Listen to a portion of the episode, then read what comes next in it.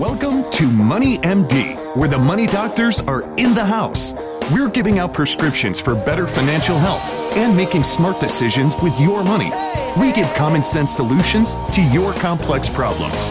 And now, here are the doctors. John, we have a great show lined up for today, as usual. You know, we're going to start off talking about what the tips from uh, people who are winning with money. Yeah, 20 of them. That's Not 20 the top that's 10, lot. but the top 20. I, yeah. lo- I love it. There's some pretty good ones in here. Some of them we talk about, obviously, pretty frequently, but there's some other other ones on here that'll uh, kind of be new to you if you're you're a longtime listener of us. And um, this comes from Dave Ramsey. So uh, folks that have been through his class, Financial Peace University, had some pretty good tips.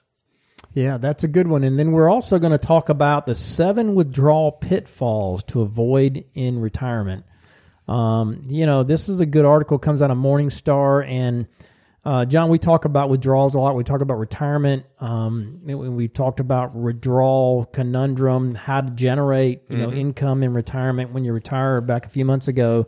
But this is a little bit different take. These are some of the common problems people run into with with withdrawals and you know how they take withdrawals and so these are some of the things to avoid and, and how to avoid those and what to do instead so i think this will be very very good um, by the way i'm steve marbert i'm a certified financial planner and a dave ramsey SmartVestor pro with over 22 years providing financial planning and investment advice And I'm John Travis, also a Dave Ramsey SmartVestor Pro. I have an MBA in finance and I've been helping corporations and individuals with planning for over 25 years.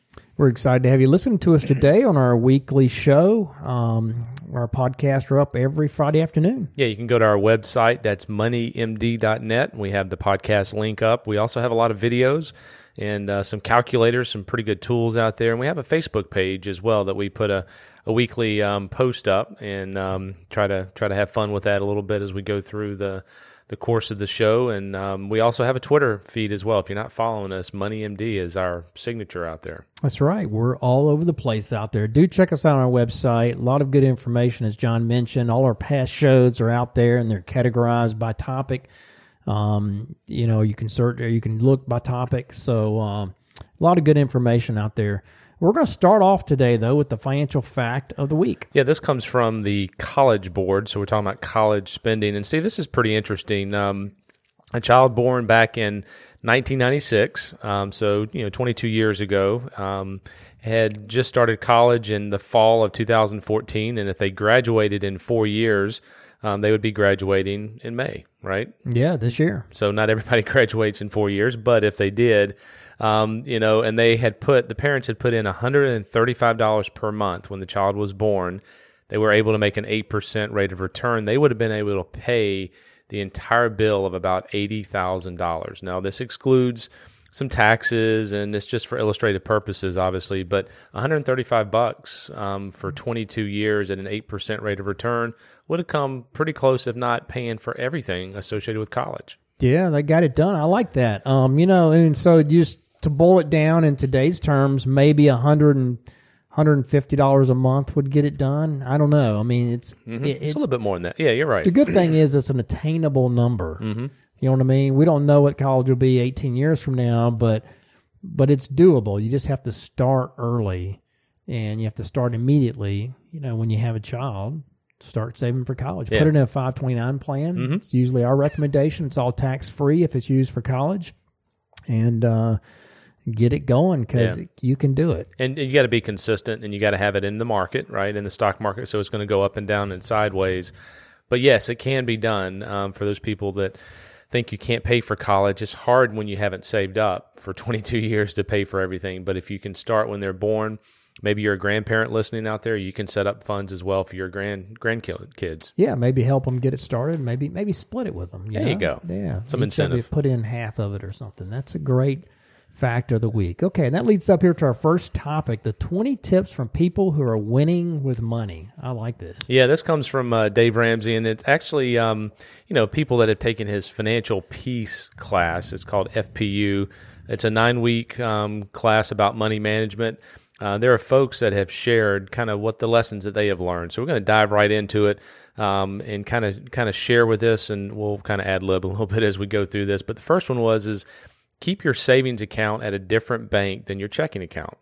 I think that's a good idea. Just kind of out of sight, out of mind, right? Yeah, it is. It is. And and so this person said, you know, that way you don't see your savings every time you log into your account, and you won't be tempted to transfer it um, out of sight, out of mind. Exactly. So that's a good one. And if you have trouble with money, um, you know, and discipline associated with it, splitting it up in that case would probably be a good idea. So I like that one a lot. Exactly. Number two here on the list is use a budget to help reach your fun goals right? Absolutely. So budget doesn't have to be bad. So a budget, you know, it's not something that that you have to beat someone over the head with. You can actually do some really cool things with a budget. And this person said, "Hey, we're going to Disney, and they're going to pay cash."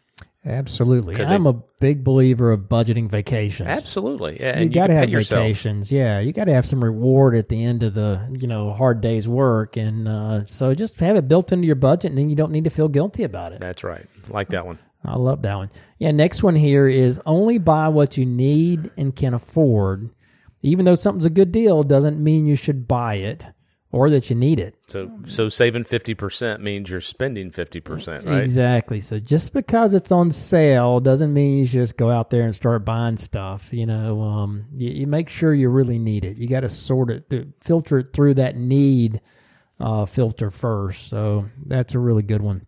Next one here is what matters isn't how much you're allowed to borrow, but how much you have in the bank. Yeah, who cares what your FICO score is, right? Um, is what they're saying. Yeah, I mean, to me, the most impressive people, John, are the people we see who don't need credit. That's right. They're paying cash. Exactly. I had a young couple that came in yesterday, and they they paid twenty five thousand dollars for a car cash. That's beautiful. Yeah, it really is. It really sets them up to do some other cool stuff. So, another one here on the list, Steve, is don't let discouragement keep you from making a budget. A budget. There's always hope. Um, this person says when you have a plan, and that really is kind of what Dave teaches you in that FPU class. Is Right. Have a plan, have a budget, and it it all works together over time to to help you succeed. Um, so don't let discouragement keep you from making a budget. That's a good one. Another one here is go go old school and balance your checking account. Not a lot Yeah. of people do that anymore. No, they don't. But you know, one of the things it makes you do is it makes you think about it. Mm-hmm. You know, when you balance it, even if you, yeah, it, okay, so it's always right at the bank. Okay, you know, they don't, they very rarely make mistakes nowadays at the bank. They can't afford that. And so I, I get the whole idea of just you know anteing up your balance, you know, in your checkbook with with what's in the bank.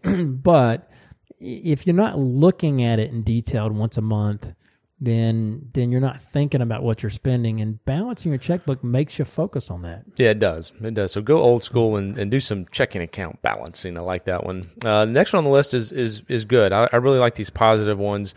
Give yourself some fun money so you'll stay on budget. And this gentleman said I was swiping my card for miscellaneous things, and it turns out that we were blowing our budget by you know 200 bucks a month, and he just needed to issue himself an an envelope system for pocket money. So now he has money left over at the end of the month and he doesn't have to feel guilty about spending. He's kind of already categorized that. It's kind of like the vacation that we talked a little bit about, but build some fun money into that budget.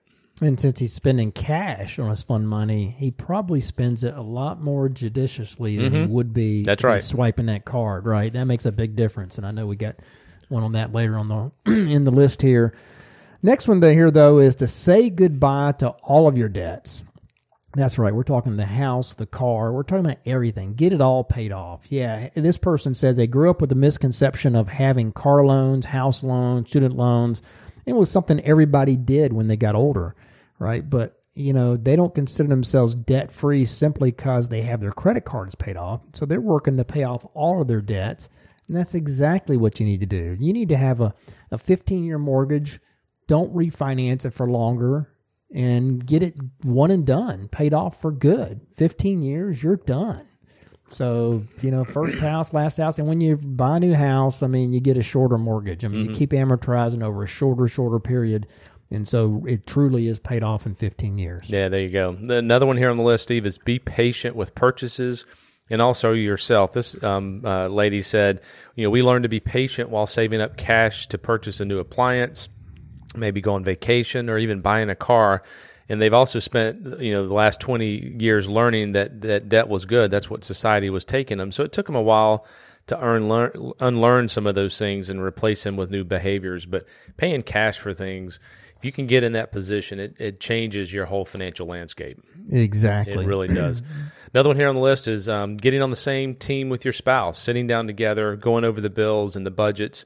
This person said has changed their marriage. Um, they don't have any more fights about money. They budget together, and it really gives you an opportunity to sit down and make sure that you're talking about your priorities as a couple, uh, whether you have kids or debt or you need to do emergency funds. But it really builds a better marriage. Yeah, it should be a bonding experience. You know, if you both approach it with the right attitude and, and you, you work together on a common goal of getting things paid off and getting ahead, it should be a great bonding experience. Then you go celebrate it with a date, you know, so that's awesome.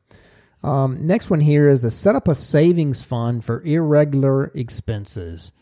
And that's absolutely right. They say their son, my son had just started preschool when I took the FPU class so we were in and out of the doctor's office every other week. I now set aside a few dollars in my budget each week for copays and prescriptions, and that was a godsend for him. That's exactly right. You have to count on those irregular expenses. They're not unexpected. They're Yeah. just irregular. They're just not Car non- repairs. non-periodic. Right. So all that stuff has to be built in. You have to have hundred dollars a month or something going into a fund that's used to pay for all those things that just come along, you know, for new tires Mm-hmm. Yeah, and right. fixing your heating and air and all that. It's going to happen. It's going to happen. Eventually, that's right. That's a good one. Another one here, Steve, is don't believe everything society tells you about money. Um, debt can definitely steal your future, and it's so important for kids to understand how to deal with money and uh, and debt and the consequences of their decisions. So you'll make better decisions when you know all the facts. And I think that's one thing that Dave does a great job in his FPU class and his training is he gives people the facts about debts and emergency funds and so forth. So society doesn't necessarily send you that same message. They're good with credit card debt and always having loans and so forth. So don't believe society. Another one here on the list, Steve, is having an, an emergency fund. We talk about that one all the time. But if you you know if you have an emergency fund for a rainy day, it'll prevent you from getting a credit card and falling into debt and also it protects your retirement because if you can't get a credit card then you go into your retirement balances so That's right. make sure you have some cash on hand for emergencies because it's going to happen at some point something's going to break And that's different than planning for your non-routine expenses, your irregular expenses that I just talked about. It's got to be a separate fund. I Mm-hmm. mean, that's truly for emergencies. That's right. Uh, another one, this lady said, Tell your money where to go. We learned the importance of, of a budget and telling the money where to go. We're now debt free. They had $89,000 of debt, Steve, and they, they paid it off. And they did that Wow. by just sitting down, doing a budget, being very intentional about where their money was going. I love that being being proactive and Yep. telling it where to go. That's a good one. Next one here is to put your long term goals in the right order, and that is retirement has to come before your child's college. Um, you know, she really didn't think about that before she went took her FPU class. FPU class, and that's exactly true. Though you you gotta have your tr- retirement on track before you start saving for college.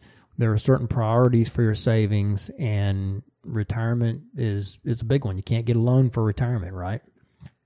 All right, so the next one here on the list is use the envelope system.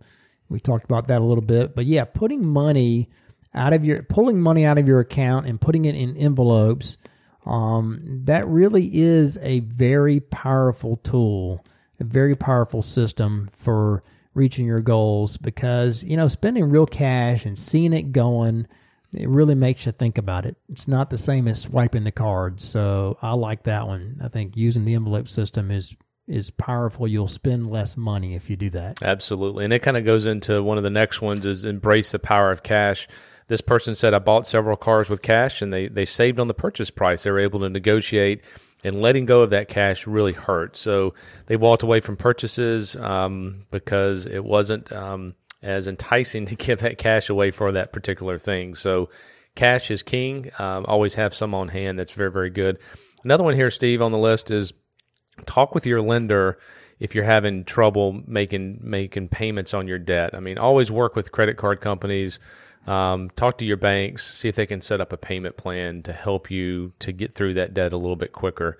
Um, another one here is make daily decisions with the end goal in mind. The daily choices um, that you make concerning your money dictate what kind of options you're, that you're going to have. So if you can sacrifice in the beginning, you'll have huge rewards in the end of it. And and we'll uh, end with the I think my most uh, the one I like the best is be generous.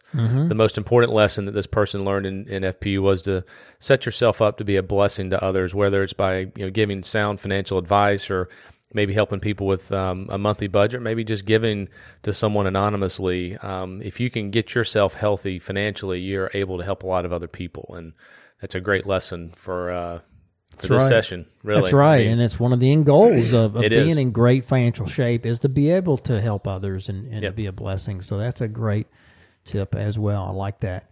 Okay, and that leads us up here to our question of the week. Yeah, we, we had a uh, meeting this last week um, with a gentleman that came in. Unfortunately, his one of his uh, parents had passed away, and uh, he had received an inheritance of about seven hundred thousand. And um, so his question was, is you know, what should I do with it? Um, You know, he's uh, in his early fifties, and um, you know, has some kids in the home and so forth. So I think one of the things that we're really good at is helping people make these kind of decisions. It's kind of like a puzzle, and uh, you have this large sum of money.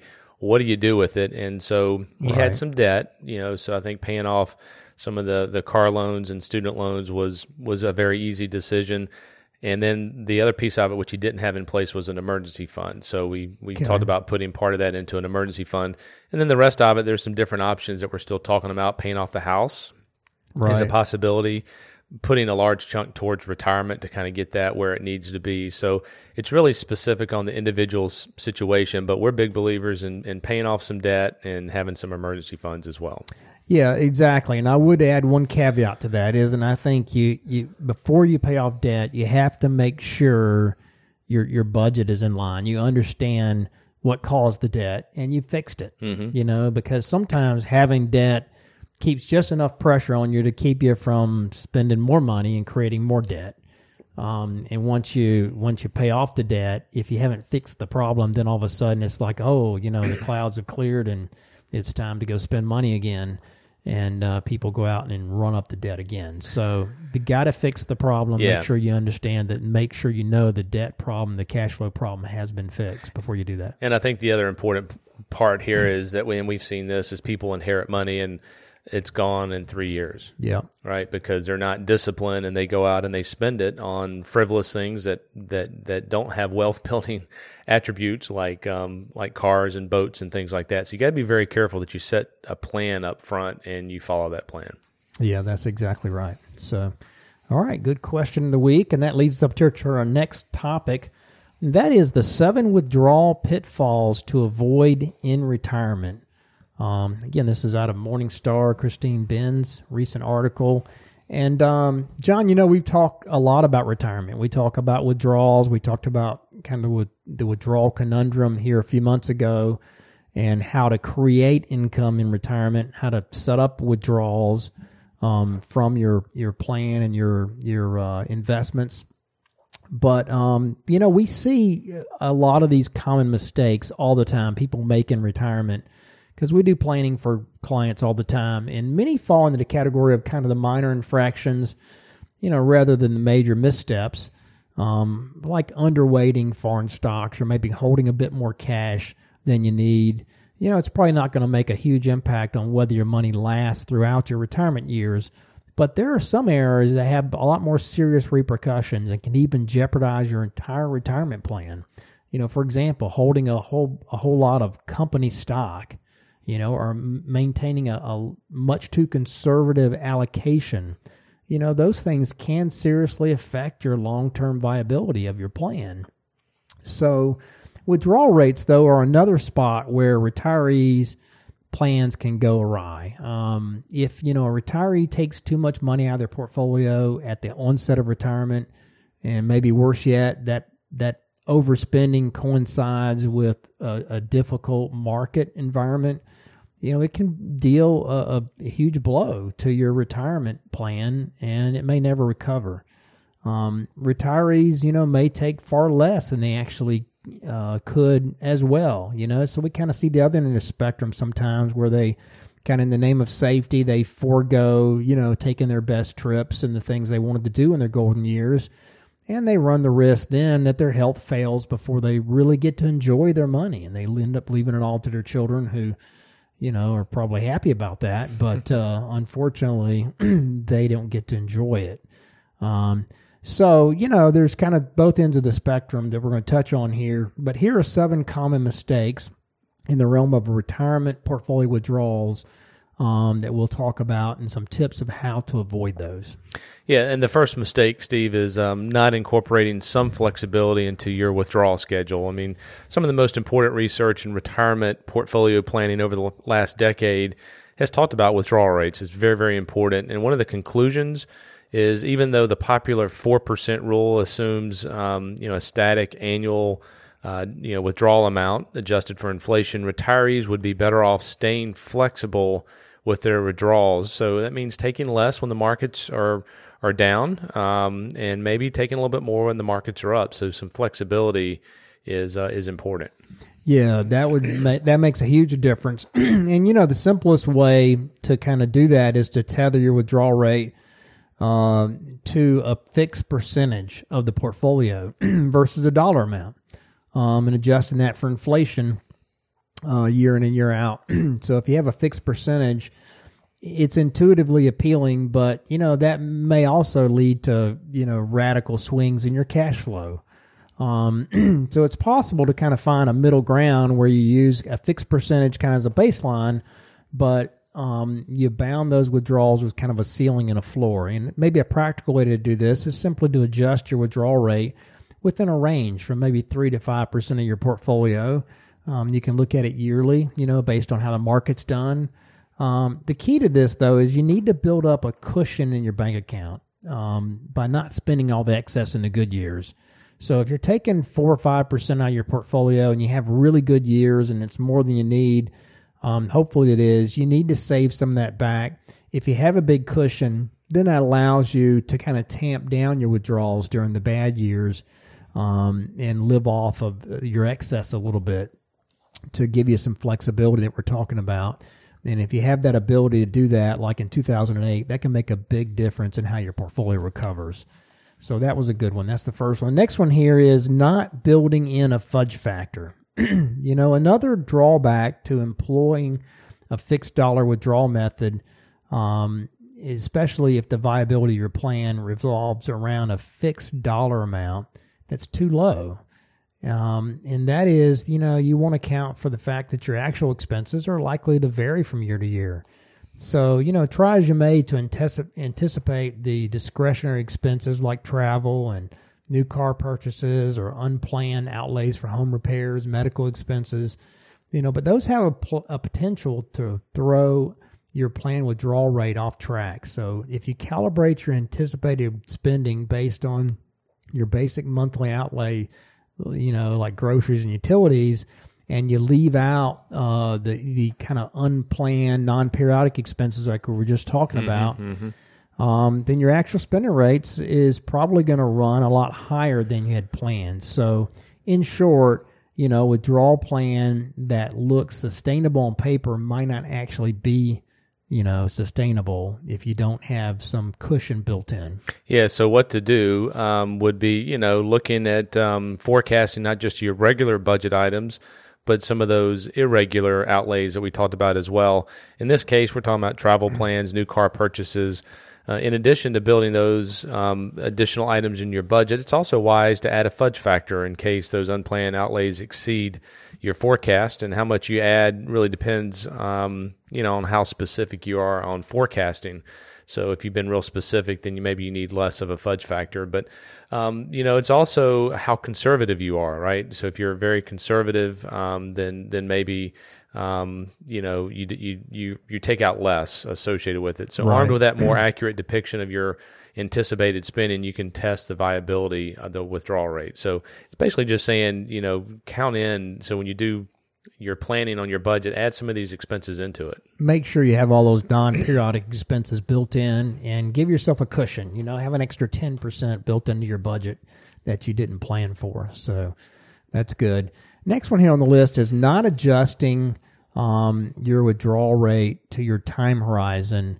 Um, and I would say underestimating your time horizon is probably the biggest mistake that we see because, mm-hmm. you know, folks say, oh, gee, you know, my parents only lived to age 80. So, you know, I'm 70. I only have to worry about 10 years. So I'm going to take out 6%. I'm not going to worry about it. I, I, hear those kind of things. I don't know if you do, John. Mm-hmm. And I'd say that's the biggest one here.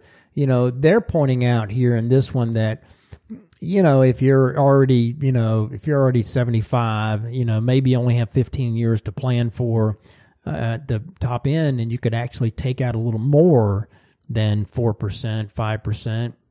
In fact, they suggest using the IRS tables, um, the RMD tables, as kind of a starting point so that you ramp it up. You know, as long as you're willing to spend it down and you're not planning to leave all your money to kids, you can ramp it up and you can spend more later in, in your life. Um, I think in reality, I don't, that's a pretty good system. It's interesting. I don't see people wanting to spend a whole lot more the older they get, mm-hmm. you know, so I don't know how practical that is. But the mistake I see the people do that kind of relates to this is they plan for too short of a time horizon.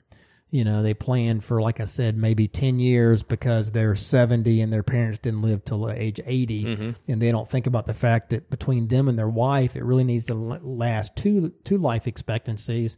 And one of you are likely to live to age 90. Mm-hmm. So you that's better right. plan for 20 years, even if you're already 70.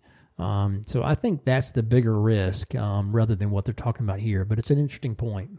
Yeah, number the uh, mistake number four is not adjusting your um, your withdrawal rate based on your portfolio mix. So that four percent guideline assumes that you have um, kind of a, a 60-40 balance type portfolio. But there's some retirees that are more conservative. They're going to need to have a lower figure they're pulling out. Some folks are a little bit more aggressive than that, so that may allow you to to take it out um, a little bit higher than four percent. So you got to customize that withdrawal rate based on your own situation. Yeah, and the next one here, uh, John, is not factoring in the role of taxes. You know, and this is very, very common. We see this all the time. People kind of forget about taxes. Taxes are a big deal. You know, it's like twenty percent. Um, so you know, if you have an eight hundred thousand dollar portfolio, you know, four percent would be thirty two thousand. Um, well, that may be great, but you know, after taxes, it's only going to be about twenty six thousand. Mm-hmm. So you have to factor in taxes. Um, so be conservative. Plan on maybe twenty percent taxes and get some help. You know, uh, folks like us, you know, we can help you figure out how to take advantage of maybe the new low twelve percent tax rate. Mm-hmm. You can uh, maybe you can draw some extra out to keep you in the in the top of that twelve percent tax rate. And if you don't spend it, you can build that up in a after tax account, but you want to take advantage of those lower tax rates as well. So that was mistake five. Next one here is staying kind of yielded to your portfolio's income payout. Yeah, we do see this from time to time where folks are kind of stuck to trying to to taking uh, all the income out of their portfolio, but then also taking four percent of the principal. Um, you can't do that. Four percent or five percent, whatever the rate is, we we you lock into. That has to be the total that you take out. It's not based on the income your portfolio produces. It's the total. It's a total percentage of your total portfolio. Yeah, part of that four percent is made up of dividends and capital gains and interest and so forth. Exactly. So. Yeah, the last one here is um, not getting help. That's true. Right. This yeah. is this is not easy. This is not compl- I mean, this is complicated. You start dealing in taxes and and um, you know trying to get the right withdrawal rate. You you need to.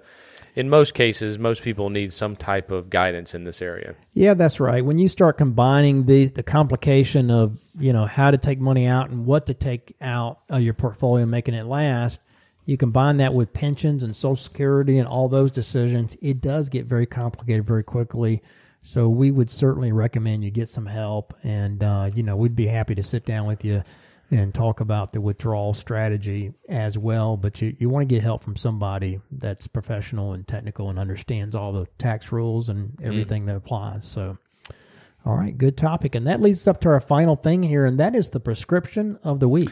Yeah, there's a uh, a new app, and I say new. It started back in 2009. It's called Venmo, V E N M O, mm. and it's an easy way to transfer money between individuals. So there were two college students back in 2009 that started this up, and um, so you're going out to dinner, and you know there's a hundred dollar tab, and each each couple had fifty dollars. You can Venmo it right there on the spot and send yep. fifty dollars to the other person's account, and that's linked into your checking account. So this is actually owned by PayPal. Yeah, they right? bought it, right? They did. They bought. They bought it, and um, last year there were over thirty billion dollars in transfers. So it's wow. being used quite a bit. Yeah, and it's free, you know, mm-hmm. and it's, it's like PayPal. I think if you if you send money to your friends, if you're just sending money to your friends, it's free. and uh, it's a little more socially savvy with the social media thing than I think PayPal is, but uh, does the same thing. It's a very easy way to send money immediately, and uh, so yeah, use it when you're sending money to, to friends or even when you're you know paying for things. You Sure. can you can use Venmo, and it's, it works on your on your iPhone as well. Yep. So good prescription of the week. All right. Well, this has been this week's edition of Money MD. Tune in next week to hear more prescriptions for your financial health. Do check us out on our website, moneymd.net. Email us your questions at info at moneymd.net or give us a call, Richard Young Associates, 706 739 0725. Thanks for listening. Have a great rest of the week. Have a good one. This program contains general information only and should not be taken as specific investment, tax, or legal advice. This broadcast is not a solicitation for the purchase or sale of any security. SmartVestor Pro is not connected to investment returns. Further information is available by contacting Richard Young Associates, a registered investment advisor.